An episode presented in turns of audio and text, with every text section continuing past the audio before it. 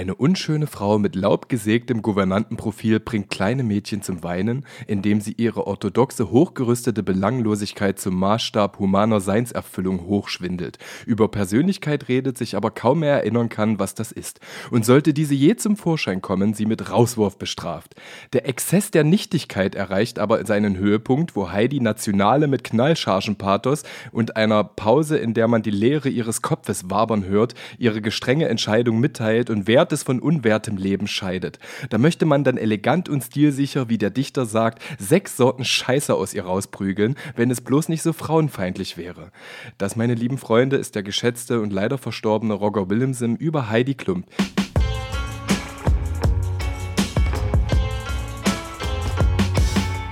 Edgar Einfühlsam und Kollege Hartmann sind nicht die einzigen. Der Podcast. Ich begrüße euch von Herzen zu einer Unterhaltung zwischen Kollege Hartmann und Edgar Einfühlsam. Hallihallo. Hi, na Hardy? Mensch, ey, da hast du ja ein, da hast du ja ein tolles Zitat hier rausgeholt, ey. Es ist großartig, oder? Ich hast du dir schon mal äh, tiefgreifendere Gedanken zu Heidi Klump gemacht? Heidi Klump. Ich habe äh, da schon mal drüber nachgedacht und denke mir eigentlich immer bloß so, dass dieser äh, Bill Kaulitz Bruder da, dass der wahrscheinlich gerade äh, beste Leben hat. Wahrscheinlich. Also meine Freundin und ich haben äh, die Tage mal Seal gehört und haben überlegt, dass sie wäre besser beraten gewesen, bei Seal zu bleiben. Aber der hat doch bloß ein Lied gehabt, oder? Seal? Nein. Ja, vielleicht dieses eine Stil. markante, aber es gibt schon, es gibt schon so ein paar Hits auf jeden Fall. Nein, aber das, das sagt es für mich auf jeden Fall aus. Und äh, ich rede gerne über, äh, über virtuose Persönlichkeiten, denen man irgendwie doch Big Ups senden sollte für ihren Enthusiasmus, für ihre Stilsicherheit, für ihre Konsequenz und Kontinuität. Also das kann man Heidi Klump zugute schreiben, aber das kann man auch Hitler zugute schreiben. Also von daher, oder Ursula von der Leyen, ja. Also wenn das Lebenswerk sich dennoch einer für mich moralisch verwerflichen Sache widmet, ist das voll obsolet. Oder wie siehst du das? Äh, sendest du Shoutouts generell für Enthusiasmus, Fleiß, Arbeitsamkeit? Oder, oder erstickt das für dich generell, wenn alle anderen Werte für dich vollkommen überhaupt nicht vertretbar sind? Naja, fleißig ist die natürlich. Es gibt viele fleißige Leute, die allerdings nur Scheiße damit bewirken. Ne? Das ist ja, ja. schon erstmal Punkt eins. Und bei Heidi, ich weiß nicht, weißt du, ich habe so oft drüber nachgedacht, so was macht es mit den Kids, was macht es äh, mit den jugendlichen Mädchen da, äh, die sich jetzt einem Schönheitsideal hingeben, das vielleicht auch, also das höchstwahrscheinlich nicht gesund sein wird. Es wird äh, Körper geben, die von Natur aus einfach skinny sind und die müssen nichts dafür machen mein Körper ist zum Beispiel, äh, ist so einer. Ich habe so eine äh, Magermodelfigur, ich muss dafür nichts machen. Ich fresse.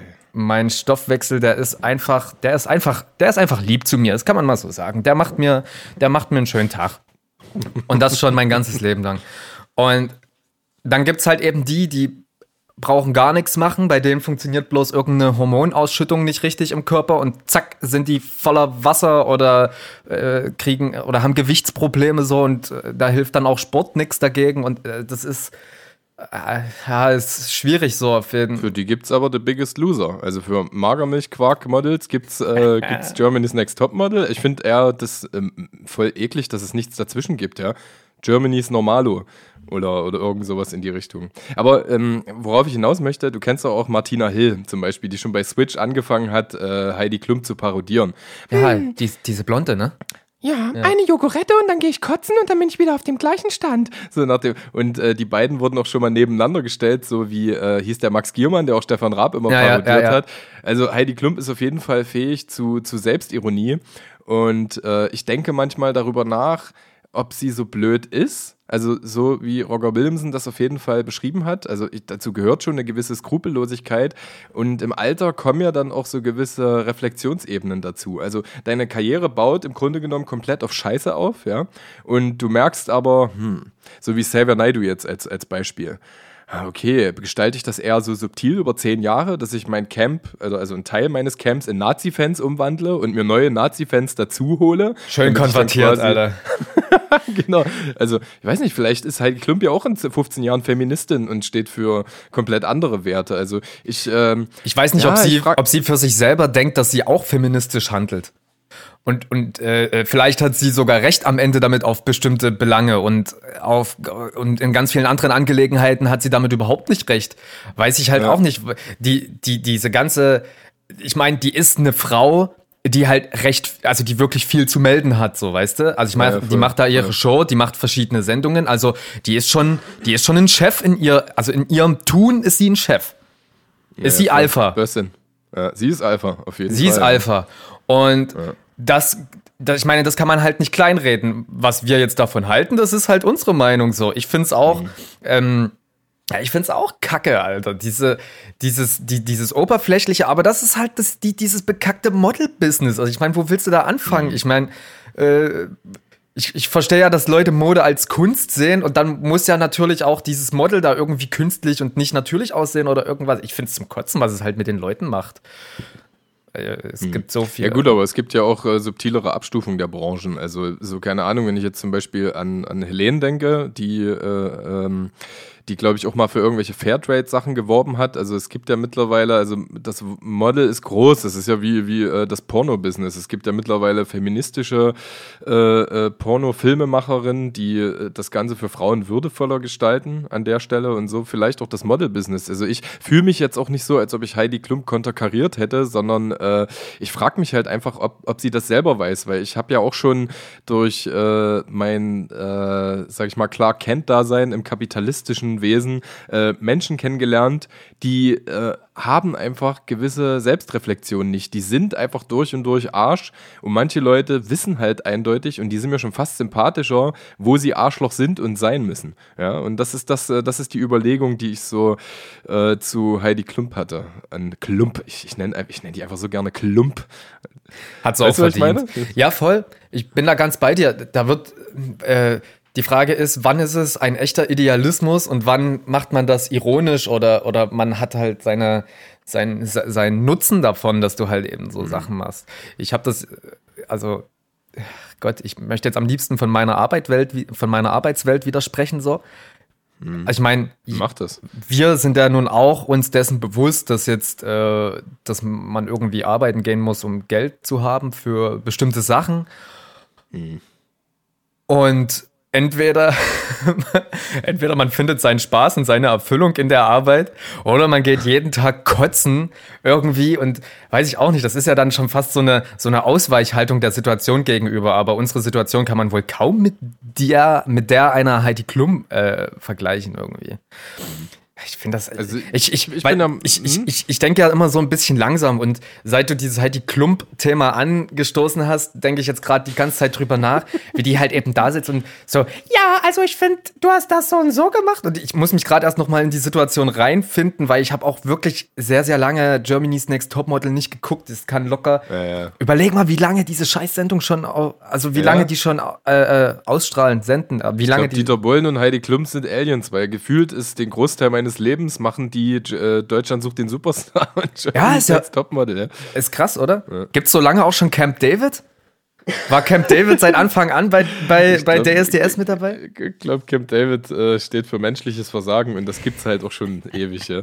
Aber ich, ich denke halt, ähm, ähm, wie soll ich sagen, ich glaube, da ist schon so eine gewisse bewusste Skrupellosigkeit da und man gefällt sich in der Rolle und sorgt auch dafür, dass bestimmte Regionen bewusst stillgelegt werden, also ethische und moralische Regionen des Hirns oder die eben nicht vorhanden sind. Ja, also ich, ich bin da immer äh, ich bin da immer sehr neugierig, ja, was auch dazu geführt hat. Also ich kann mir, also sicherlich formt dich das Umfeld.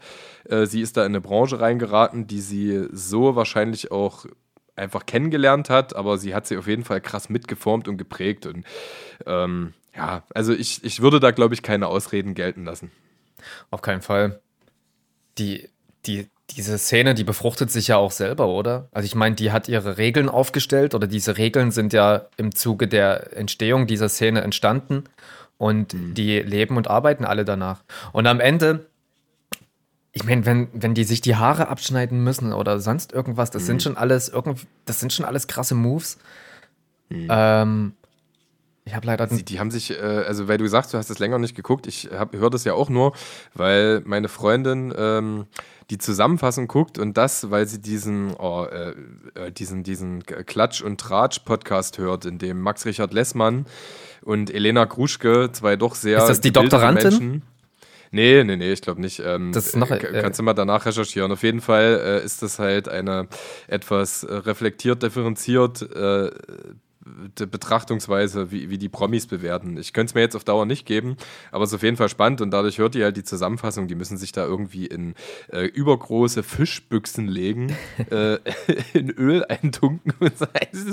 diese, diese Entwürdigung finde ich auf jeden Fall faszinierend. Aber ich. Ähm, Findest du das echt äh, entwürdigend? Weil jetzt ist ja wiederum die Frage, was ist jetzt das, was ist jetzt das Format für die Sendung und mhm. was äh, ist, ist, ist ein Foto für eine Werbekampagne? Ich meine, ich habe ja, man, man macht ja selber auch lustige Fotos, wenn man irgendwas bewerben will. So. Und die machen das halt im großen Stile und halt eben direkt mit der Sendung zusammen. Also da gewinnen ja alle dran irgendwie. Die haben was zu senden und die Firma, die ja ohnehin die Werbefotos macht, die sind noch zusätzlich bei Germany's Next Topmodel mit drin. Hm.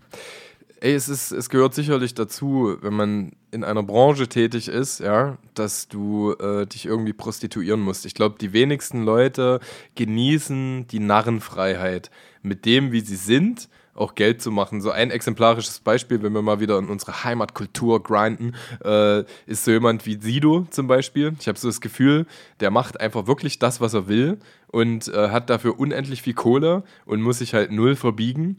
Ähm, aber wenn wir mal vom, äh, vom kleinen Mann oder vom kleinen Frauchen sprechen, äh, bist du immer irgendwo Teil eines Systems und äh, ordnest dich Werten unter oder nimmst teil an Wertekonstrukten, mit denen du eigentlich nicht d'accord bist. So. Aber ich glaube, die größere Freiheit entwickelt sich daraus, wenn du das für dich am annehmbarste System äh, äh, verfolgst oder dich darin eingliederst, ich rede jetzt mal von der Berufswelt und für dich kleine Freiheiten daraus entwickelst, ja, in deinem Privatleben diese vorlebst und halt auch dein Umfeld dadurch irgendwie befruchtest. Und ja. ich glaube, das ist das Denkbarste für den äh, Durchschnittsmenschen, was irgendwie realisierbar ist. Das macht es ja am Ende auch erst erträglich, oder? Wenn man, Voll. weil wenn man sich ja die ganze Zeit, also ich meine, es gibt ja genug Leute, die sich nur die schlechten Seiten des Lebens die ganze Zeit vorhalten, die immer was zu meckern haben, die immer, immer rumheulen und immer sind alle anderen schuld und, aber wenn man, wenn man eine. Unsere nervigen, fetten Mütter zum Beispiel. das, äh, ich, mein, ich kann leider, ich kann keinen Schmutz auf meiner Mutti jetzt liegen lassen, so richtig. Weiß, das, aber das ist doch die Ebene, wo, ey, wir, wir lieben unsere Mütter. Unsere Mütter haben uns. Ah, ich liebe deine äh, Mutter so sehr, ey. Ich liebe auch deine Mutter. weißt du, ich könnte ich könnt mir einfach keinen besseren Stiefpapa als dich vorstellen. Ja, ich finde das, ich glaube, es gibt wenig äh, Typen, die gegenseitig ihre Stiefpapas sind und einen Podcast zusammen machen. Ja, ja oder? Ich finde es auch herrlich. Ja, Wir sind damit auch irgendwie endlich verwandt miteinander, weil eingeheiratet. Und sehen aus und sehen trotzdem aus wie Brüder. Ja. Ey, das war so eine schöne Doppelhochzeit. Ich komplett in Gelb.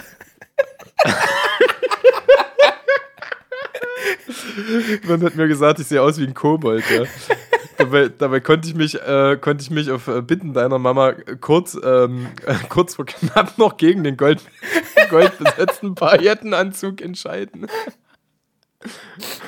Oh Mann, ey. Ich fand's total okay, dass sich deine Mutter dazu entschieden hat, die Zeremonie nackt abzuhalten.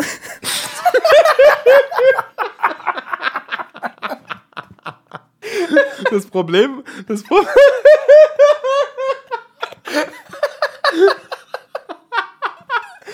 Das Problem war halt, dass der Dresscode nicht einheitlich war, ja. Sie ging halt davon aus, alle anderen kommen auch nackt.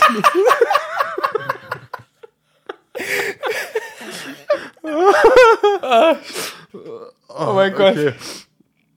Ach so, man soll sich ja nie ins Gesicht fassen irgendwie gerade, aber Oh Gott. Ich glaube, du sollst, du sollst nicht dir ins Gesicht fassen und dann anderen ins Gesicht fassen. oh Gott.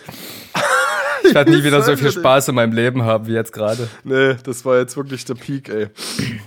Ähm, ich habe vor drei, vier Tagen ähm, mir ein Ranking angeguckt über die, äh, über die 20 besten Filme. Und dieses Ranking ist zustande gekommen, wirklich auf allen, ähm, so mal auf Basis der Benchmarks von allen äh, äh relevanten Portalen wie Rotten Tomatoes, IMDb, Metacritic und so. Also es ist wirklich rechnerisch die besten Filme, ja. Und da waren natürlich so ein paar Sachen dabei, die ich schon feiere und kenne, so Clockwork Orange oder ähm, äh, der Pate zum Beispiel. Pate 1 und 2 war einfach mal auf Platz 1 und 2.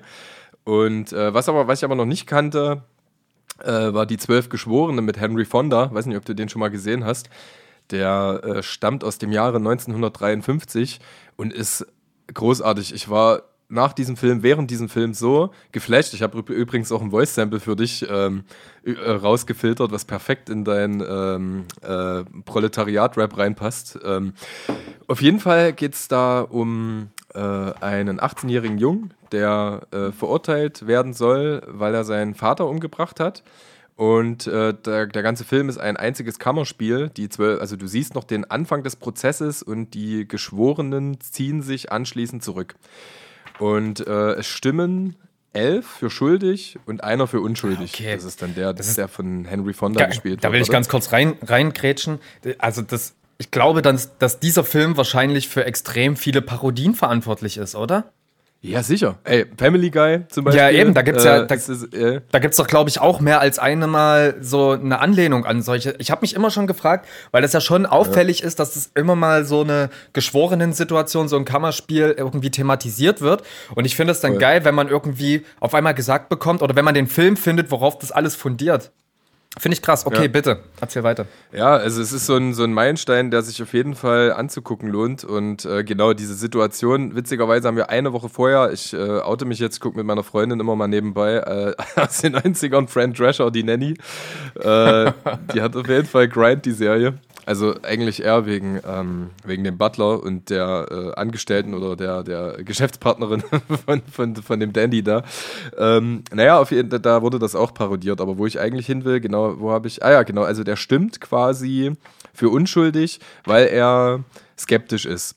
Äh, ihm kommt das alles seltsam vor und ihm kommt es auch äh, kalt und äh, abschätzend vor von seinen, äh, sage ich mal, Mitentscheidern, dass sie so vorschnell dagegen äh, agieren und dann fängt er an, den Fall langsam nochmal aufzudröseln. Also im Grunde genommen wird innerhalb dieses Raumes der ganze Fil äh, Fall nochmal ähm, ähm, äh, aufgerollt und, die äh, und er schafft es dann sukzessive äh, in einem Akt der Mitmenschlichkeit alle Geschworenen umzudrehen.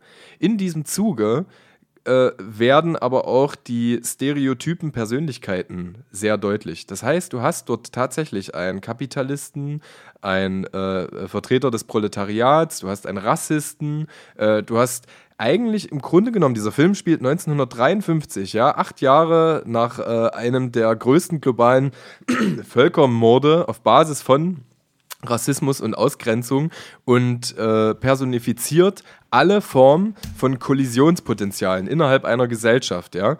Äh, also zum, zum Beispiel hast du äh, jemanden, der Vorurteile hat, denn dieser äh, Junge ist milieugeprägt, er lebt, lebt im Ghetto, du hast neben dem Typen aber einen sitzen, der eben aus diesen sozialen Situationen kommt und hast dort, es ist Wahnsinn, es ist äh, ein Paradebeispiel immer noch auf die heutigen Kollisionen der Gesellschaft. Mhm. Es hat sich nichts geändert. Mhm. Menschentypen sind äh, sehr einfach zu definieren und es ist eigentlich nur etwas mehr als Schere, Stein, Papier. Wenn du sagst, diese zwölf Typen sind, sind stereotypisch, du hast einen alten, du hast einen jungen, äh, es, es findet äh, Old Blaming statt in dem Sinne. Also es, ich war so geflasht, dieser Film geht einen anderthalb Stunden und sagt alles, was die Menschheit ausmacht. Ja, krass. Meiner Meinung nach. So, deswegen ist er auch ähm, auf dieser Liste und es sind auch viele alte Filme auf der Liste, weil im Kern gibt es gar nicht so viele Themen. Ich mag diese, diese eine Line und dann nachhaltig auch meine Fresse, weil ich jetzt sehr lange geredet habe, äh, im Planet der Affen, in dem Originalbuch von Pierre Boll. Ähm, das hat 180 Seiten, äh, in dem der Protagonist erkennt, dass auf diesem Planeten der Mensch die ähm, die, ich sag mal, herrschende Spezies war und der Affe im Grunde genommen einfach nur alles kopiert hat, ja. Und in diesem Resümee sagt er, na okay, wenn ich mir die Menschheitsgeschichte angucke, hast du pro Jahrhundert sowieso nur ein signifikantes Werk, was wirklich neu ist, ein Novum ist und alle anderen Sachen, die daraus entstehen, sind gute bis schlechte Kopien. Äh, mit der These gehe ich im erweiterten Sinne eigentlich mit. Ne? Ja, Voll. geil. Du hast viele schlaue Sachen gesagt. Ich hoffe, ich habe dich dazu angefangen. Ja, ich habe zwei Gedanken dazu. Nämlich als erstes, was genau hat dich dazu bewegt, die Nanny zu gucken? ich habe ich hab früher ganz oft, also äh, als ich noch Fernsehen gesehen habe, als junger Mensch, als Kind, äh, immer reingesappt irgendwie und ich habe es überhaupt nicht gecheckt. Also die Metaebene, erklär's mir kurz, was daran so interessant ist. Sind das irgendwelche, ist, ist das auch irgendwas Soziales, was sich dort abspielt oder ist das. Ähm, sag ich mal so, äh, ich habe als Kind auch äh, die Nanny immer gesehen. Das lief ja wirklich im Fernsehen und fand es äh, mega unansprechend. Also es hat mich einfach nicht interessiert. Ich habe als Jugendlicher ab und zu Friends geguckt und fand es irgendwie interessant. Heute finde ich Friends total furchtbar. Also ich kriege wirklich, das ist so eine Mischung aus Weinen und Kotzen, äh, die bei mir einsetzt, wie beim Gilmore Girls Intro. Und, ähm, wow, wow, wow, wow. Gilmore Girls, Beste. Ja, bis Staffel 4, auf jeden Fall. Ja, Wirklich, ich fand das ja richtig krass, als die dann jetzt hier Jahre später nochmal Folgen gemacht hatten. Und ich glaube. Das war nicht so gut, ja. Fandst du nicht? Fandst du nicht? Ich fand, ich hab's jetzt nicht, ich hab's, ich hab's nicht so intensiv geguckt, aber ich fand's einfach nur ja. krass, dass die, äh, dass, ich glaube, fast den kompletten Cast wieder dabei hatten. Und ja. dass das alles, ich mag halt die Dialoge, wie die quatschen.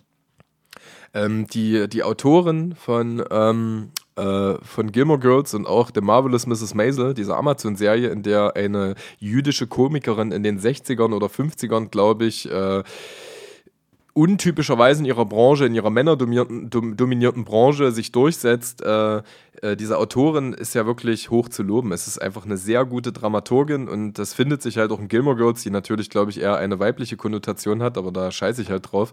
Äh, wieder, das fand ich früher auch äh, blöd und die erschafft halt wirklich sehr intelligente, zynische Charaktere. Also ja. so in dem Sinne ist Dreh- und Angelpunkt der Serie ist für mich dann halt äh, Lorelei bei, bei den Gilmore Girls auf jeden Fall. Und die hat auf jeden Fall Grind. Ich habe das immer bewundert, wie schlagfertig die sind. Wie die immer sofort ja, ja. zynische oder, oder bessere, also immer geile Antworten so parat haben. Das Voll. Aber das Intro ist trotzdem so pathetisch und so wahr, dass äh, dies eine Mischung aus Weinen und Kotzen bei mir erzeugt. Ich das Intro gar nicht so, vor Augen. So, Gerade.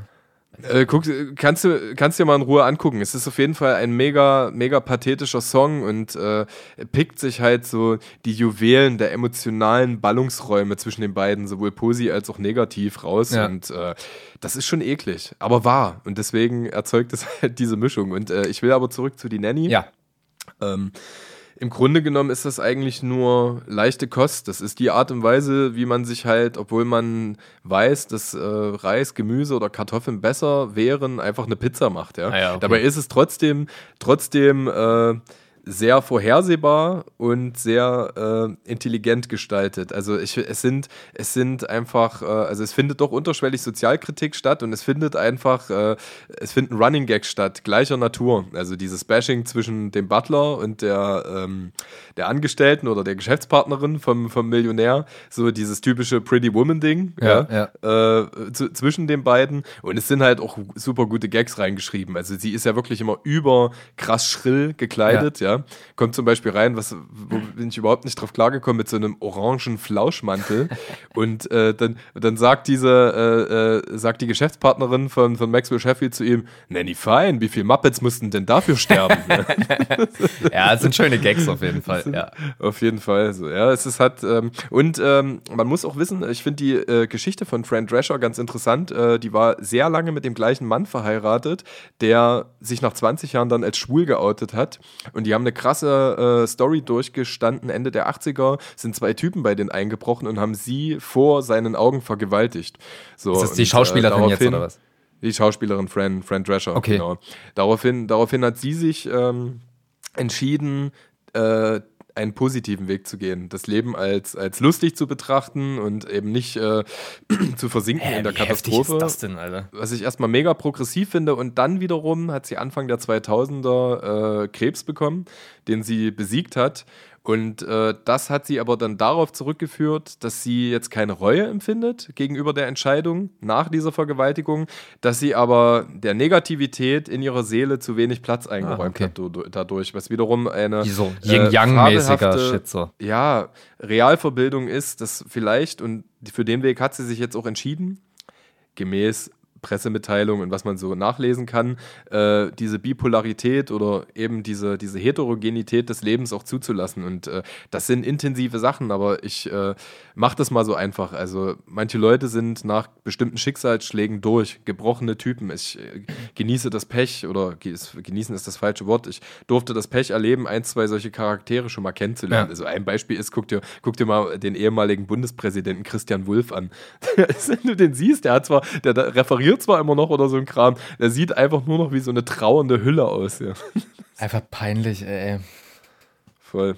Ja. Politik. Was glaubst du, wie du dich äh, nach, nach, äh, nach, nach krassen Schicksalsschlägen äh, verhalten würdest? Denkst du, du, du du würdest irgendwie zu Lösungsansätzen kommen, die so die Bandbreite des Lebens mit einschließen? Ja, aber das liegt an einem Defizit meinerseits wiederum, dass ich gut äh, verdrängen kann. Vergessen und verdrängen. Ich weiß nicht genau, woher das rührt, aber das kann ich ziemlich gut. Ich kann über Sachen schlafen und die dann relativ gut vergessen und, und verdrängen. Deswegen kann ich, glaube ich, auch trotz Schicksalsschlägen, könnte ich irgendwie weitermachen. Hm. Also es ist, es ist, glaube ich, ein Schutzmechanismus. Safe, will ich auf jeden Fall sagen. Aber gesund ist es, glaube ich, nicht, weil es nicht, weil es, glaube ich, das Problem an und für sich nicht bearbeitet. Aber was auch eine andere Seite von mir ist, ich kann Sachen ganz gut akzeptieren, wenn es vor allen Dingen darum geht, ähm, Dinge so wahrzunehmen, dass sie nicht veränderbar sind. Und, und, und dass man. Dresden. Bitte? Ja, oh, in Dresden. Ja. Huiuiui, das versteht keiner. oh, oh, oh, oh. Genau, und ähm, warte, jetzt muss ich ganz kurz den Faden wiederfinden. Äh, genau, dass man seine Energie nicht in Sachen reinsteckt, die man eh nicht ändern kann. So klar, man regt sich oft mhm. über Sachen auf, an denen man nichts, mit der, wo man nichts bewirken kann. Und gerade dann ist es, glaube ich, wichtig, äh, seine energetischen Ressourcen so anzuwenden, dass man äh, eher in positivere Richtungen denkt. Ich habe damit, dass du äh, jetzt sowas ansprichst, gerade das Worst Case mhm. aktuell für mich ist, ähm, meine Großeltern, die sind, äh, ich habe ein sehr gutes Verhältnis zu meinen Großeltern, ich mag die sehr doll, mhm. aber die kommen jetzt halt langsam in ein Alter, wo man schon drüber nachdenken muss, okay, die könnten schon irgendwann nicht mehr leben. Und mhm. ich, ich erwische mich relativ häufig in der Situation wieder, dass ich mir vorstellen möchte, wie das ist, wenn ich jetzt, wenn mein Telefon klingelt und ja, hier, Oma ist gestorben. Und ich mhm. kann mir gerade nicht vorstellen, wie meine Emotion ist. Ich kann es mir nicht vorstellen. Ich, ich weiß nicht. Meinst du in dem, meinst du in dem Moment ja, oder ja, ja. auch einfach so über zwei, drei Wochen verteilt? Ja, das auch. Also beides. Mhm. Ob ich das. Weil bei meinem, bei, ich glaube nicht, dass es mich nicht berühren wird, aber ich kann mir einfach nicht vorstellen, was passiert. Ob ich überwältigt sein werde und ich heule oder ob ich sage, ja, okay, haben ein langes, schönes Leben gehabt, ab zur Beerdigung. So. Ich, ich glaube alles, weil was assoziierst du mit einem geliebten Menschen? Eine krasse Bandbreite. Also ähm, ich stelle mir, ich weiß gar nicht, ich glaube, der Mensch neigt prinzipiell dazu, ich habe solche Tagträume. Was ist, wenn ich nicht mehr bin? Äh, mit dir? nee, Quatsch, mit meiner, äh, mit meiner Warte, ich habe auch einen Witz, Tochter. den ich gerade kurz reinbringen will, um die ganze Situation zu ja. zerficken im wahrsten Sinne. Ich bin jetzt gerade vor ein paar Wochen umgezogen in ein neues WG-Zimmer und jetzt gerade ja. schaue ich äh, durch mein Fenster nach draußen. Die Sonne scheint auf das Fenster drauf und man sieht, dass die Fenster ja. sehr dreckig sind. Und ich sehe aber, dass an einer Stelle hat jemand einen Staub mit seinem Finger Sex reingeschrieben. Und darüber, darüber erfreue ich mich gerade irgendwie sehr. Wohnst du, wohnst du im Erdgeschoss? Ja? Nee, also das, das, das, wird meine, meine Vorbewohnerin gewesen sein, die hier. Ich habe sehr breite witzig, Fensterbänke, wo man sehr bequem drauf sitzen kann und da steht halt einfach Sex am Fenster. Das, da. Über, überleg, ich, ich, oh, erstens ist das gut und zweitens stelle ich mir halt gerade vor, wie wir mit deiner und meiner Mutter da auf, dein, auf deiner Fensterbank romantisieren. Da freue ich mich schon sehr drauf. Nein, aber ähm, äh, was ich eigentlich anbringen wollte, ich, ich Menschen neigen, glaube ich, dazu, wie äh, sich, sich vorzustellen, wie es ist, wenn geliebte Menschen gehen. Und äh, krasser ist das natürlich, also meine Reaktion, ich bin jetzt mal richtig krass, weil sowas ist eine Angst, die besteht, wenn meine Tochter sterben würde. Ah, das, da wäre alles das vorbei. ist natürlich noch wär, heftiger, ne? Da wäre die, wär die Emotion sehr naheliegend. Und ich weiß, was du meinst, bei einem Menschen, der doch schätzenswert und äh, mit dem Wunsch einhergeht, hier zu sein und dir Gesellschaft zu leisten, aber alt ist und dem du auch sukzessive beim Gehen zugucken konntest. Wie Beispiel mein Opa, der mit 91 gestorben ist, ähm, den ich im Krankenhaus besucht habe und der äh, dann Stück für Stück einfach auch gegangen ist, mit dem ich schon ein halbes Jahr vorher darüber gesprochen habe. Äh, ich habe das sehr gefasst genommen am Anfang. Aber der Mensch besetzt andere Menschen mit verschiedenen assoziativen Ebenen, ja. Und die kannst du in dem Moment, in dem du das erfährst, gar nicht alle auf einmal fassen. Das heißt, es wirkt und es arbeitet. Nicht mal auf der Beerdigung habe ich wirklich geweint, aber nach der Beerdigung habe ich mich halt äh, in Halle hardcore mit ein paar Kumpels abgeschossen und bin dann auch erst früh um 10 nach Hause gekommen ja. und da ist es dann so aus mir rausgebrochen. Ja, da standen die inneren Gravitationen auch anderer Natur und ähm, ich glaube, ich glaube, so ist das, ja. Und diese Mehrschichtigkeit ist eben der Mensch auch nicht in der Lage zu fassen. Dieses von dir eben verbalisierte Mindset gegenüber potenziellen Katastrophensituationen, äh, sowas erarbeitet man sich ja. Aber man ist nie dazu in der Lage, es stetig abzurufen. Das merkst du an Alltagsphilosophien, wie du manchmal mit äh, Herausforderungen des Alltags so gefasst und professionell umgehen kannst, um drei Tage später einfach hochgradig zu verkacken ja. und dich einfach unreif, äh, kindisch und äh, extrem reinsteigernd in Kleinigkeiten zu verhalten. Das ist wirklich Wahnsinn. Das ist halt so ein Defizit, den ich am menschlichen Dasein schon, schon lange erkannt habe. Und das ist eins der, der größten Sachen, die mich immer schon gecremt haben, irgendwie, dass man, dass man tagesformabhängig Entscheidungen trifft, wenn es um Problembewältigung geht. Egal was für Probleme. Wenn es jetzt mhm. einfach bloß Zeitmanagement, irgendwelche Probleme, dies, das, dass man nicht dazu in der Lage ist, ein Problem heute genauso zu lösen wie in drei Tagen, wenn man eine andere Tagesform hat. Das ist, das ist so eine nervige, sinnlose Scheiße. Man macht sich so das Leben schwer damit und ja, it's a human, human being einfach so, ne? Man kann einfach nichts dran ändern. Man, das ist halt so ein Fakt, den man einfach akzeptieren muss, dass wir, dass wir halt einfach so sind. Ich, ich hatte gerade gesagt, dass wir einfach Kacke sind, aber das stimmt halt nicht. Es ist einfach, nee. es ist ja nicht mal Kacke, es ist nun mal einfach so. Ja, voll. Und meine Mama gibt mir das so zurück. Die sagt, äh, der Frank, der ist wirklich jeden Tag eine andere Art Liebhaber, ja. Gestern noch zart und feinfühlend, heute eher bestimmend und dominant. Das ist halt, das ist das Facettenspektrum, ja. Findet in allen Lebensbereichen Anwendung. Das ist eigentlich ein geiler Running Gag, dass, dass wir mit unseren jeweiligen Müttern verheiratet sind. Das gefällt mir. Äh, wie, äh, dann heiße ich Einfühlsam Hartmann mit Nachnamen? Hartmann Einfühlsam. ich bin Edgar, Fra nee. Edgar Hartmann.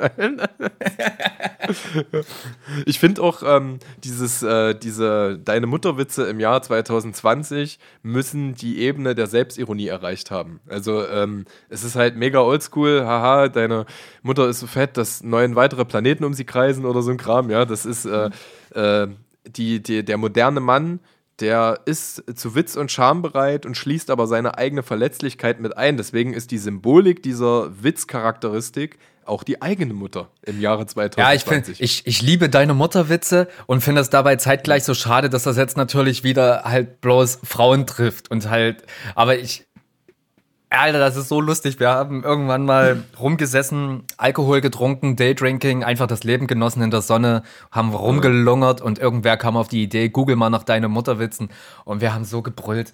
Wir, Alter, du, nachdem du den 20. Witz gelesen hast, kannst du auch nicht mehr drüber lachen, auch wenn der extrem gut ist, weil, weil alle Hormone ausgeschüttet sind, so. Und es tut mir so leid, dass es dann halt, also, es geht ja nie, es ist halt für mich der Begriff Mutter, weil er halt, mhm. weil, weil das ja eine bestimmte Funktion ist, aber ich würde das, glaube ich, nicht im allgemeinen Sinne, weil jetzt bin ich wieder drauf bedacht, ich will ja keine Gefühle verletzen und so. Jetzt bin ich ja wieder drauf ja, bedacht, voll. halt eben, dass nicht wirklich Frauen oder Mütter sich davon angesprochen fühlen. Ich glaube dabei, aber ich glaube, um das für mich selber zu rechtfertigen, für mich geht es eher um die Rolle der Mutter als, als vielmehr der Mensch, der tatsächlich dahinter steht. So. Äh, ja, ich weiß, was du meinst, aber da sind wir äh, wieder bei dem Thema, was wir auch in unserer Pilotfolge schon mal hatten. Äh, diese Stereotypisierung, die sollte in der Humorebene auf alle äh, Gruppen, Minderheiten oder Konglomerate Anwendung ja. finden. Beispiel, wenn zum Beispiel Gossi und ich, ich glaube, da hast du auch schon mal mit eingestimmt, äh, den Mann persiflieren in der Form, dass wir die ganze Zeit sagen, äh, die Alte, die kommt hier nach Hause, ich hab da schon ein neues Prada-Kleid bezahlt, ja. Ich hab da eine Holzhütte gebaut und die kriegst nicht mal hin zu wischen. Weißt du, wenn ich Fußball gucke, da soll die die Fresse halten. Also es, es geht ja, es geht ja halt auch darum, es macht ja auch Spaß, den Mann auf gewisse Eigenschaften ja. zu reduzieren. Und was ich an dieser Geht ja immer Welt bloß darum, wer es hört. Also auf was für Ohren trifft's. Wenn du das innerhalb deines Freundeskreises ja, machst, jeder weiß sofort, worum es geht. Jeder weiß, wenn er einen Film guckt, äh, wo, wo ein Mann auf die Art und Weise äh, persifliert wird, ähm, okay, okay, das ist jetzt Kunst, das ist ein Film, da, da, den, den braucht man nicht kennen da. Jeder, jeder begreift das sofort. Aber wenn jetzt irgendein Fremder ja. dabei wäre oder der hört jetzt, wie du da sitzt, ohne mit der vorherigen Erklärung, dann, dann denkt er ja einfach, du bist das ja wirklich. Aber also diese, die, die, dieses Spiel mit den, mit den Rollen hört ja dann halt schon wieder an dieser sozialen Ebene schon wieder auf.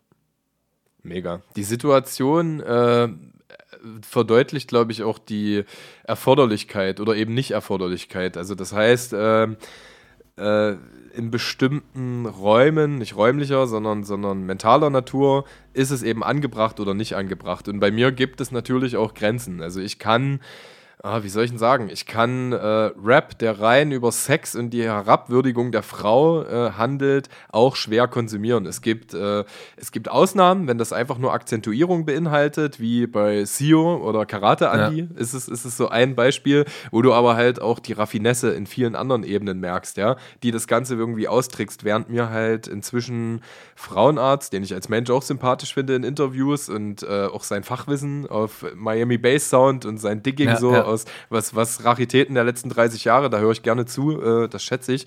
Äh, aber rein dieses plumpe, äh, deine Mutter, ich fick die Alte und äh, so, also das, da hört es dann bei mir auch schon auf, ja. Deswegen ist Humor natürlich subjektiv und ich glaube, es geht einfach nur um Taktgefühl, äh, was du auch schon gesagt hast, ja. Es gibt die, oh, ich, ich habe schon wieder tausend Gedanken auf einmal, muss jetzt. Äh, Entscheide ja, ja, ich einfach für einen, weil es ist totaler Quatsch, du wirst nie allen das gerecht. Das ist wirklich crazy.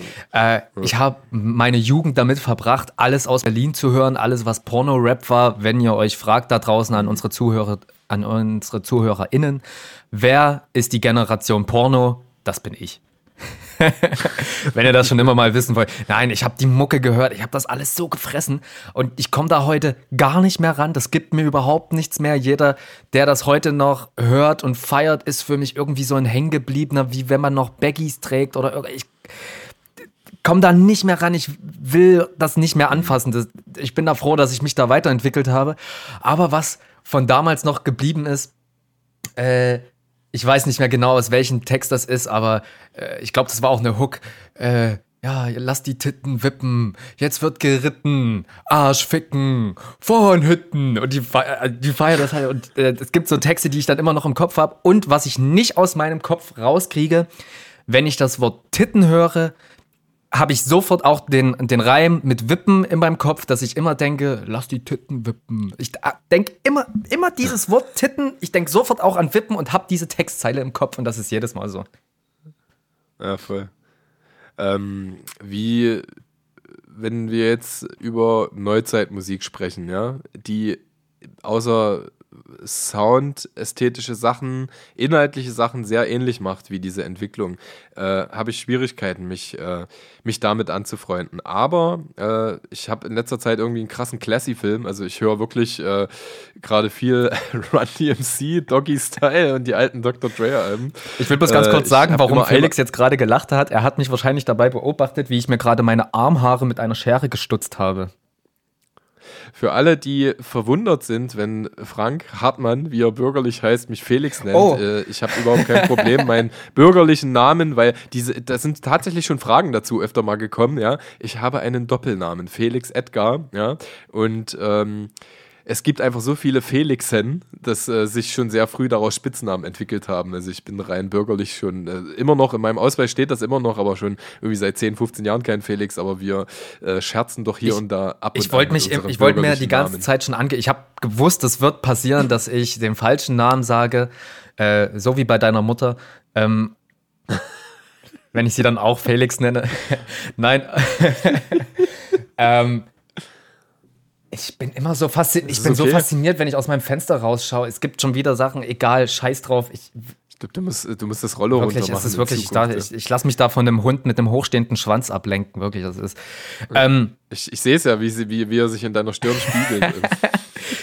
Die Sache mit deinem Namen, ich wollte mir eigentlich angewöhnen, dich immer Eddie zu nennen oder Edgar halt wirklich den Namen oder Eddie und dass ich dann irgendwann endlich ja. äh, auf, auf diese Scheiße hinauskomme, dass ich endlich sage, ja, wir sind Ed Hardy. Ed Hardy. äh, ich finde den Witz aber, äh, weil ich liebe ja. das, wenn Leute sich durch schlechte Witze berührt fühlen. Ich habe jetzt gestern ja, wieder irgendwo, äh, genau, eine Wasserwerbung habe ich gesehen. Äh, für stilles Wasser wurde dort Werbung gemacht Wasser. und da steht drauf, äh, jetzt muss ich über, weil das ist so, das ist so inter, äh, wie sagt man, interlingual, weil das, glaube ich, Englisch und Deutsch vermischt ist, nämlich äh, Stil-Ikone steht da, aber es steht da Still-Ikone. Und we weißt du, so, so Dinger, wo man vorbeigeht und sich so denkt, oh, Alter. So, und das sind ja, ja. die Dinger, die ich übelst feier. Ich wäre so stolz auf mich selber, wenn ich solche Plakate mache und alle gehen richtig genervt daran vorbei. Ich finde das großartig. Wie der, wie der Protagonist von der Wendelbäckerei. Ja, ja das, super. Das, das, Rockenbrötchen, der, der ah, Rockstar. Ich finde das super. Oh Mann, richtig Alter. geil. Zumal solche, zumal solche geilen Doppeldeutigkeiten halt sehr kreativ sein können, ja. Also gerade im, im, im, im Rap-Bereich wurden da ja wirklich schon interessante Dinge gemacht. Aber ähm, ich wollte noch mal ein bisschen, also A, ich, ich äh, gebe dir Liebe für, für die äh, eben äh, formulierte Ausführung. Äh, ich wollte aber noch mal andocken an, diesen, äh, an diese sexistische Komponente im Rap. Äh, ich kann das besser. Es ist gut, dass du wieder drauf zurückkommst auf jeden Fall, weil ich habe schon wieder vergessen, worum es eigentlich geht. Ich mag Ausläufer, aber ich finde es auch irgendwie blöd ja, ich will für, das Thema den einen oder anderen, der der vielleicht äh, auch interessiert daran war, was ja, ich völlig sagen zurecht. will, weil sonst ist das ja ein offenes Thema, was überhaupt nicht pointiert ist. Äh, ähm, genau, ich wollte eigentlich nur sagen, ich habe, wenn du dich mit der Entstehungsgeschichte von Hip-Hop beschäftigst, ja, Menschen, die aus den Slums äh, wirklich aus Schnipseln was Neues entwickelt haben, ja, äh, und sich dann auf Basis dieser Entwicklung einen Wohlstand erarbeiten, ja, der ihnen Dinge ermöglicht, äh, äh, materi materieller Natur, ähm, die so vorher nie denkbar waren, dann fühlt sich das für mich in den 90ern und 80ern irgendwie noch authentischer an, ja. Ich will niemanden, der heutzutage Rapstar wird oder Popstar, einen Vorwurf machen, ja. Aber äh, in dieser Kultur, ich nenne es jetzt nochmal Kultur, es ist eigentlich in, im erweiterten Sinne keine Kultur mehr, ja. Ähm, aber zurückzuführen darauf, fühlt sich das für mich bei Dre und Co. irgendwie authentischer an, ja als wenn Leute, die vielleicht auch aus Brennpunkten kommen, und es ist ja krass, wie viele US-Rapstars jetzt schon vor ihren 30ern irgendwie gestorben sind in der letzten Zeit, ja. Da ist ja echt irgendwie viel passiert, ob sie nun erschossen wurden aus diesem oder ASAP-Mob äh, ist, Aus diesem ASAP-Mob ist doch jetzt so eine junge Künstlerin, glaube ich, auch mit unter 20, 25 oder so Drogenüberdosis irgendwie gestorben. Voll. Also die sind schon das, was sie rappen. Also die kommen schon aus Brennpunkten ja. und können überhaupt nicht äh, in, in, ihrer labilen Psyche mit den ganzen Substanzen umgehen und so. Das ist schon alles irgendwie authentisch. Aber mir geht es halt wirklich um die eigene Verarbeitung. Also ich, ähm, man versteht ja partiell Snoop und Dre und die ganzen Dudes, ja, aber es äh, fällt irgendwie leichter, das anzunehmen, äh, als in der heutigen Zeit, in der das Ganze halt auch so eine krasse Sensibilisierung erfahren hat, ja, in, in denen diese Kunstebenen aufgebrochen worden sind und einfach auch eine gewisse Feinfühligkeit erfordern, wie die äh, Nuancierung von Humor, über die wir ja. gerade gesprochen haben. Und das macht dann irgendwie den Unterschied. Sicherlich ist das subjektiv, aber ähm, man hört, merkt, spürt zwischen den Zeilen, ob jemand äh, das wirklich satirisch meint und überzeichnet oder das halt ernst meint. Und ich glaube, das äußert sich dann halt auch bei Konzerten, wenn du jetzt einen Plusmacher nimmst, ja. Es wird sicherlich auch Leute geben, die irgendwann äh, mit, mit, mit dem Kiffen nicht mehr umgehen können, äh, die Psychosen daraus erleiden und äh, das einfach nicht zu differenzieren wissen. So. Und dann steht da halt vor dem Konzert ein Mensch, der seinen Suchthaushalt irgendwie balancieren kann, oder ein Mensch, für den das halt ein negativer Einfluss ist. Ne? So wie diverse Produkte, die du auf dem Markt erwerben kannst. Und es gibt keinen äh, staatlichen Erziehungseffekt oder äh, Maßnahme, die diesen Individuen hilft. Ja? Im Grunde genommen bist du nur privilegiert, wenn du Berater und, und helfende Hände aus Familie und Freundschaftskreis irgendwie genießt. Diese Weiterentwicklung, die Weiterentwicklung in verschiedenen Themata ist, glaube ich, vorhanden.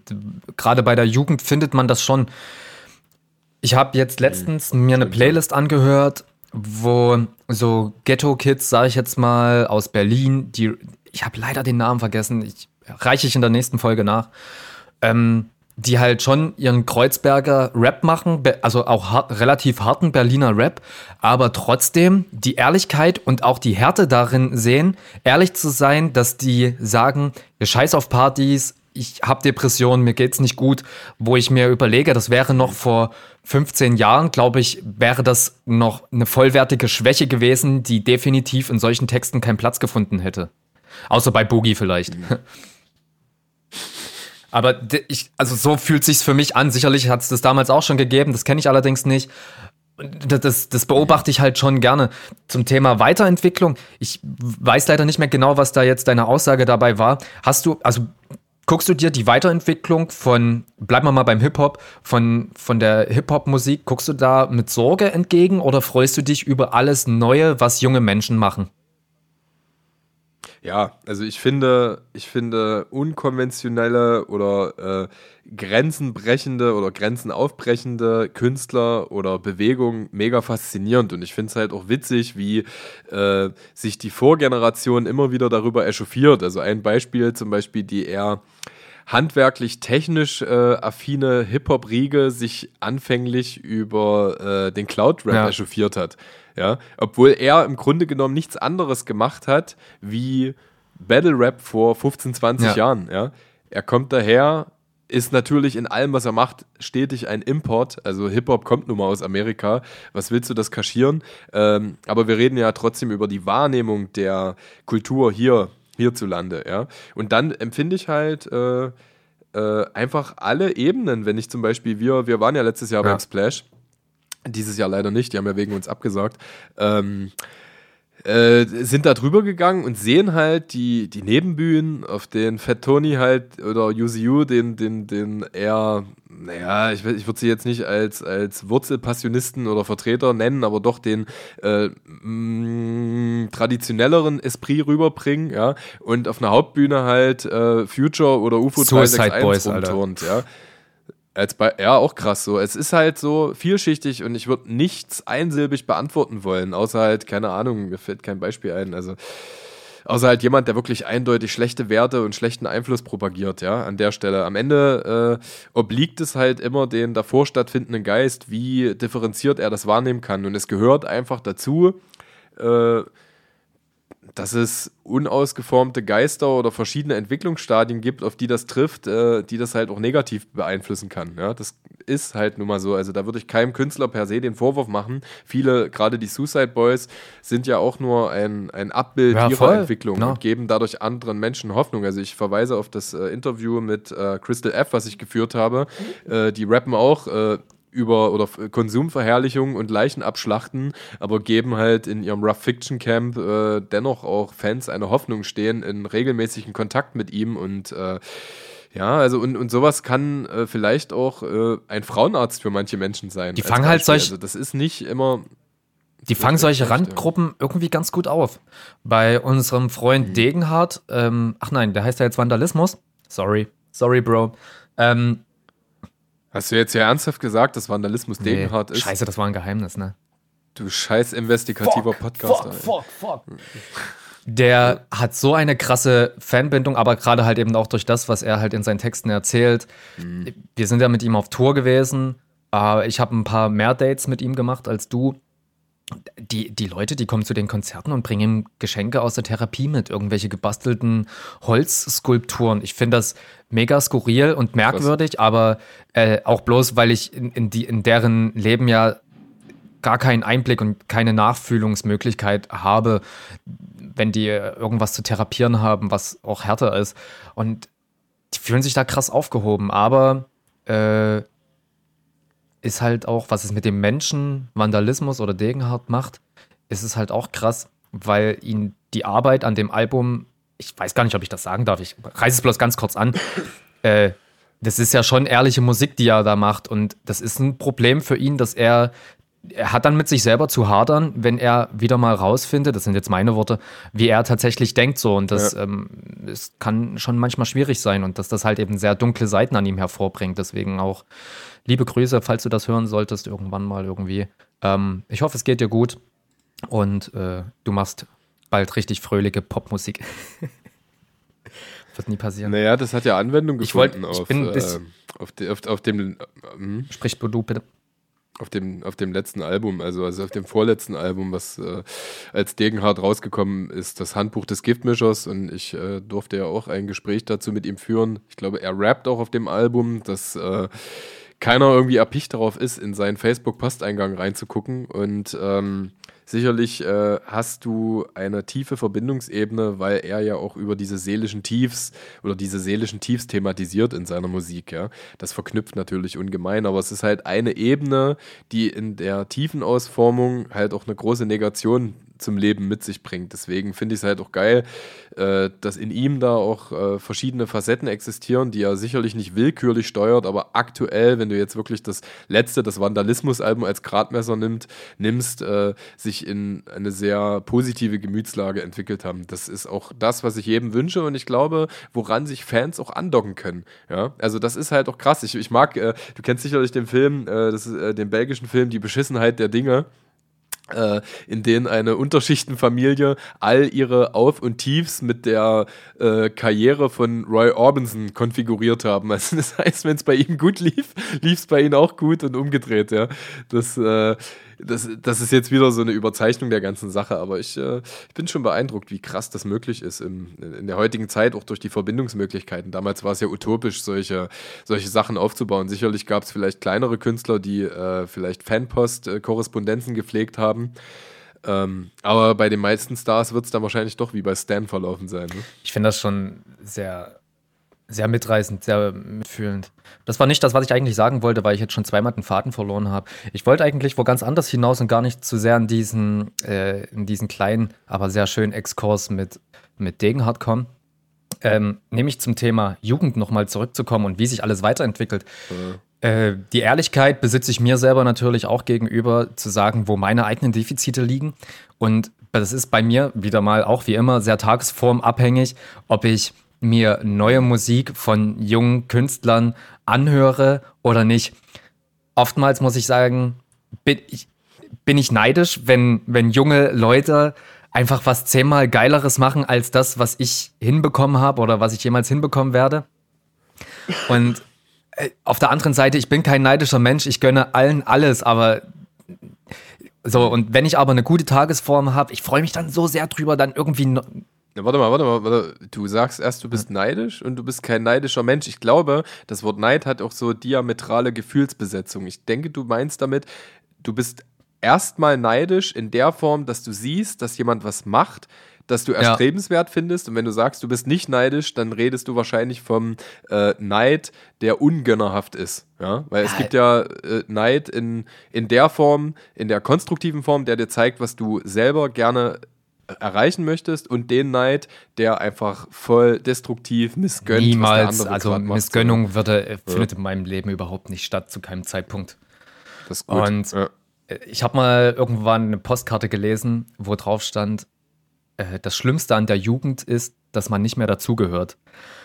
Und ich fand das so witzig, weil das eigentlich die ganze, die ganze Angelegenheit mit, dass die, ältere, die ältere Generation die nachkommende Generation irgendwie so hatet, was ich halt niemals möchte, weil ich immer die, die Entwicklung so interessant finde. Es wäre ja fürchterlich, wenn wir immer noch den gleichen Boom-Bap-Sound machen würden wie vor 30 Jahren oder irgendwas. So, ich finde das alles schon.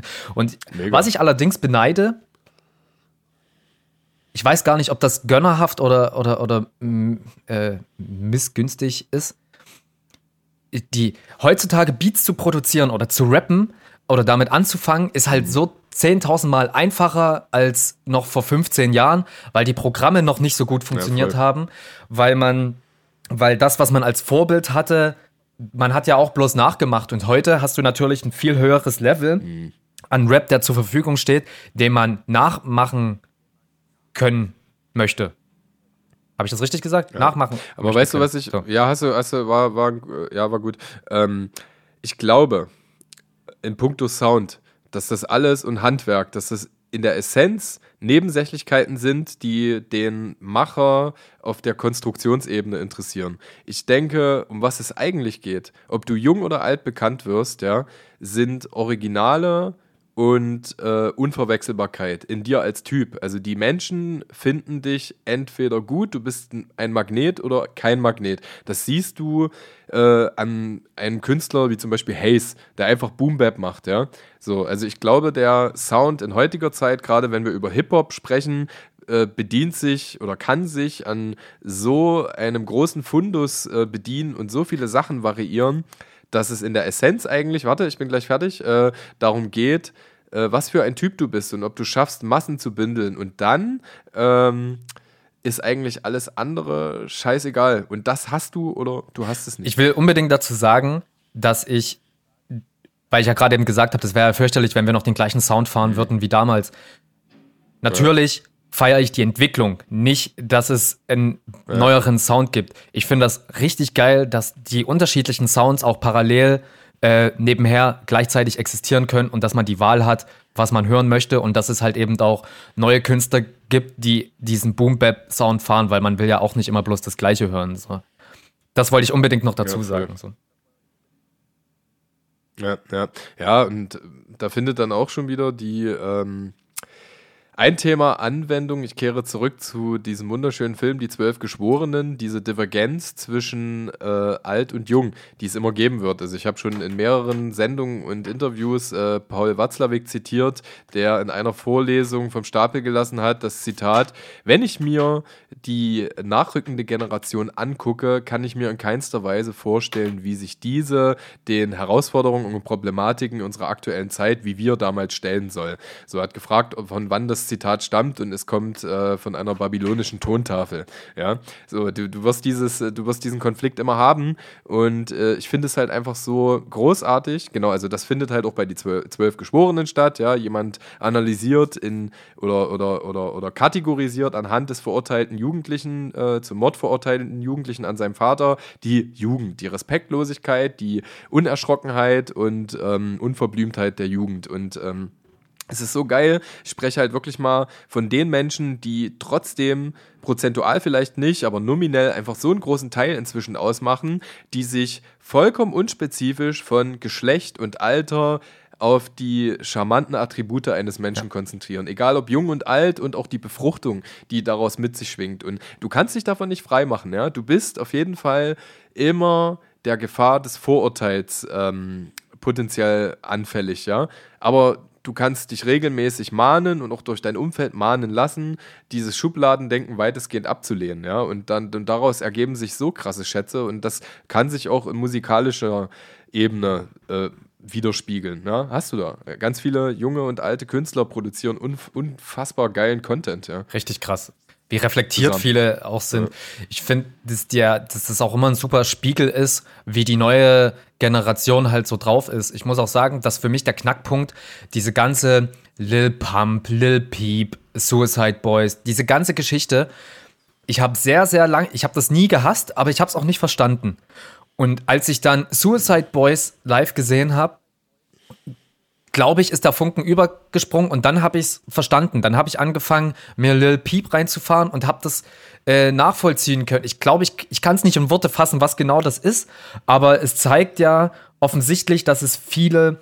Ich habe immer das Gefühl, dass das so diese, diese Leistungsgesellschaft ist, dass das diese Jugendlichen sind in der Leistungsgesellschaft heutzutage, die, die mhm. immer rennen müssen, immer Gas geben die ganze Zeit und die aber eigentlich schon erschöpft sind im ganz jungen Alter. Und, und ich habe das Gefühl, dass ja, genau diese Musikrichtung ein wunderbarer Spiegel von, von dieser Gesellschaft ist. Und ich, und ich möchte immer versuchen, die, nach, die nachfolgende Generation oder je älter man wird, die nachfolgenden Generationen zu verstehen, also zu, zu wissen, was treibt die an, warum sind die, wie mhm. die sind. Das sind für mich sehr, sehr mhm. interessante Gedankenexperimente zu jeder Zeit.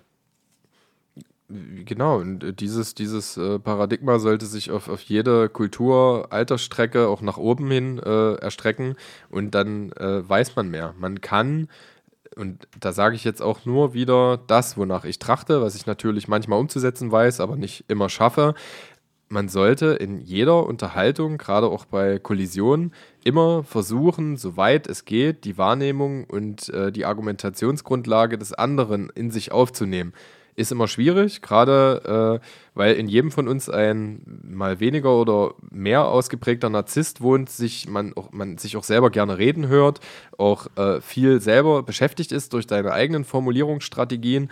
Aber das Innehalten und das, Boah, das ist äh, so wichtig. Das Verstehen des anderen ist, ist, ist, halt, ist halt mega wichtig und, und daraus ergeben sich halt auch krasse Möglichkeiten. Das wird die Menschheit niemals schaffen und du sagst halt auch gerade, also ich fand was schön, was du gerade gesagt hast, dass Menschen, äh, äh, junge Menschen schon so leistungsgetrimmt und reizüberflutet sind, ähm, äh, dass sie sich halt auch teilweise schon in jungen Jahren irgendwie in verschiedenen Burnout-Situationen wiederfinden.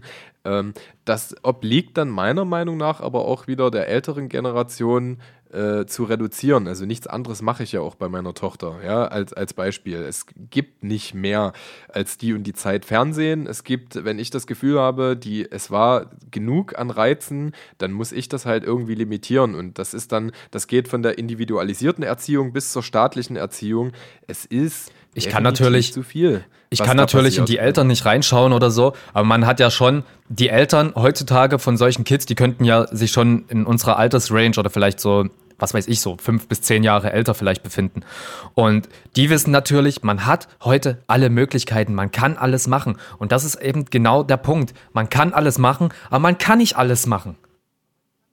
Man kann nicht alles, das, das geht halt eben nicht. Und ich kann mir vorstellen, dass es ganz viele gibt, die sehen halt eben, ja, du gehst Fußball spielen, dann gehst du noch zum Klarinettenunterricht und dann hast du natürlich nur Einsen in jedem Fach und keine Ahnung. Ich kann mir das schon vorstellen, es gibt ja auch, ich habe das Gefühl, dass es nur noch Studenten gibt und keine, keine jungen Menschen mehr, die Ausbildungen zu, zu äh, handwerklichen Jobs machen oder so.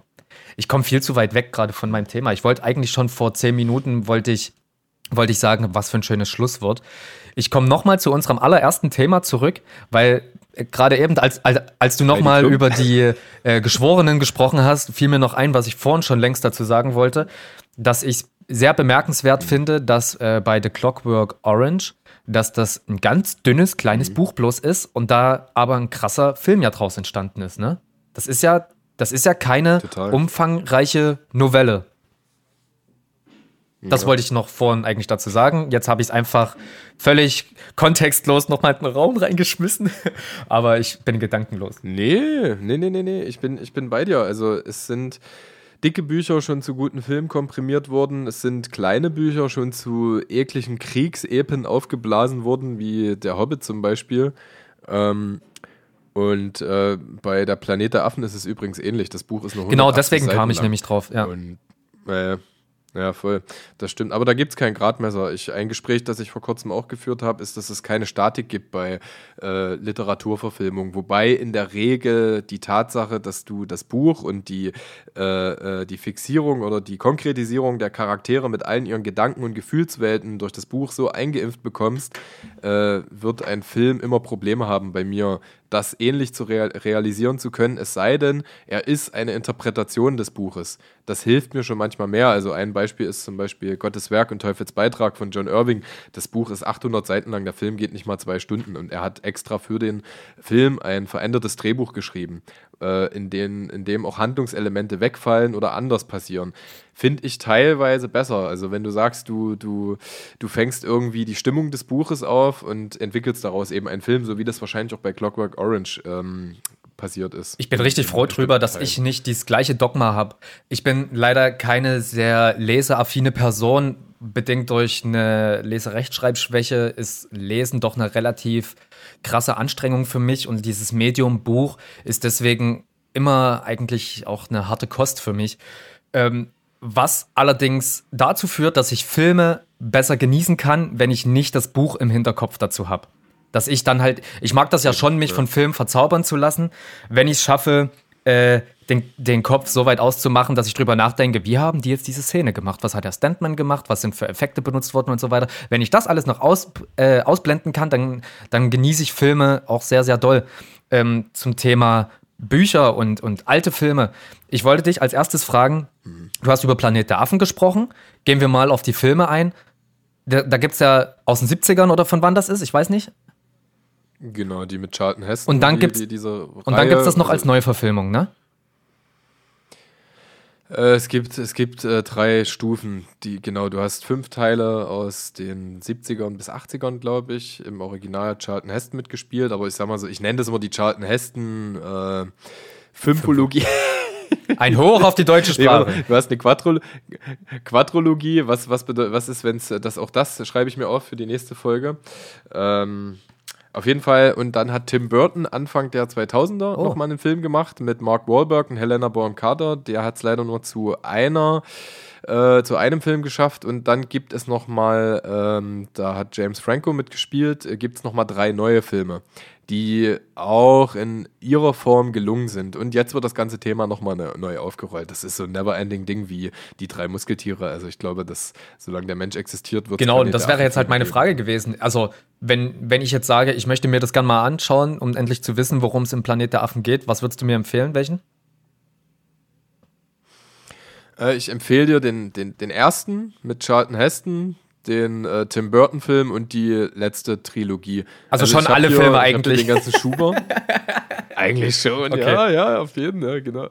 Ja. Und äh, wenn du auch schon vom Schlusswort sprichst, genau, es fühlt sich so ein bisschen an in die Richtung, ähm, dann lass mich nochmal sagen, was du auch aufgeführt hast, nochmal zum Prozess des Alterns. Ich finde, das Erstrebenswerteste und das, was mich auch am meisten speist, als gesellschaftlicher Inhalt, ist einfach nur mal die Kultur. Ich finde, darin kann ein Mensch am krassesten aufgehen, viele Werte sondieren und äh, auch sich stetig weiterentwickeln. Deswegen ist es äh, bemerkenswert, wie gerade ja, linkskulturelle oder generell kulturpassionierte Menschen äh, ähm, sehr ja. jung bleiben im Kopf. Ja, also gerade egal, ob es 40er, 50er, 60er, 70er sind und äh, deswegen halte ich das auch für so ein wichtiges Element, egal ob du draußen äh, äh, Straßen baust oder ob du äh, kapitalistisch tätig bist, wie auch immer. Ich kann den Leuten einfach nur raten, kulturell aktiv zu bleiben, weil das so, äh, so krass für, und gut für die Synapsen ist und äh, du merkst es auch, die Leute meistens altern ganz anders. Ja? Das äh, hält einen halt auch offen, weil einfach diese stetige Konsultation zwischen Jung und Alt da auch mitschwingt. Ja? Herrlich. Das war das Schlusswort. Ich möchte das jetzt eigentlich genauso Oder? stehen lassen. Echt, auf jeden Fall. Ähm, dennoch will ich mich bedanken bei der Fügung, hier mit dir diesen Austausch virtuell tätigen zu dürfen. Und äh, ich muss ehrlich sagen, dass ich schon ganz aufgeregt bin, wenn ich äh, an das Ich möchte mich bei deiner denke. Mutter bedanken, weil sie dich durch ihre Lenden hinaus gepresst hat und ich deswegen jetzt mit dir hier interagieren kann. Eine ähnliche Wertschätzung empfinde ich ebenso und deswegen ist es, glaube ich, äh, ein perfektes Herausgleiten. Ui, gleit, ui. oh, der war sogar ja. un unbewusst schlecht. Ein perfektes Herausgleiten aus diesem Podcast, äh, wenn wir das heutige Thema oder die heutige Pointe des Tages der Dankbarkeit gegenüber ist doch unseren so. Müttern. Danke, Mutti, für alles. Oder? Genau. Harti. Eddie. Eigentlich andersrum, oder? Eddie. Eddie. Oh Gott, ey. Naja, gut. ähm, Ende. Tschüssikowski. Ciao, ciao. Tschüss. Tschullu. Ich drück mal auf Stopp.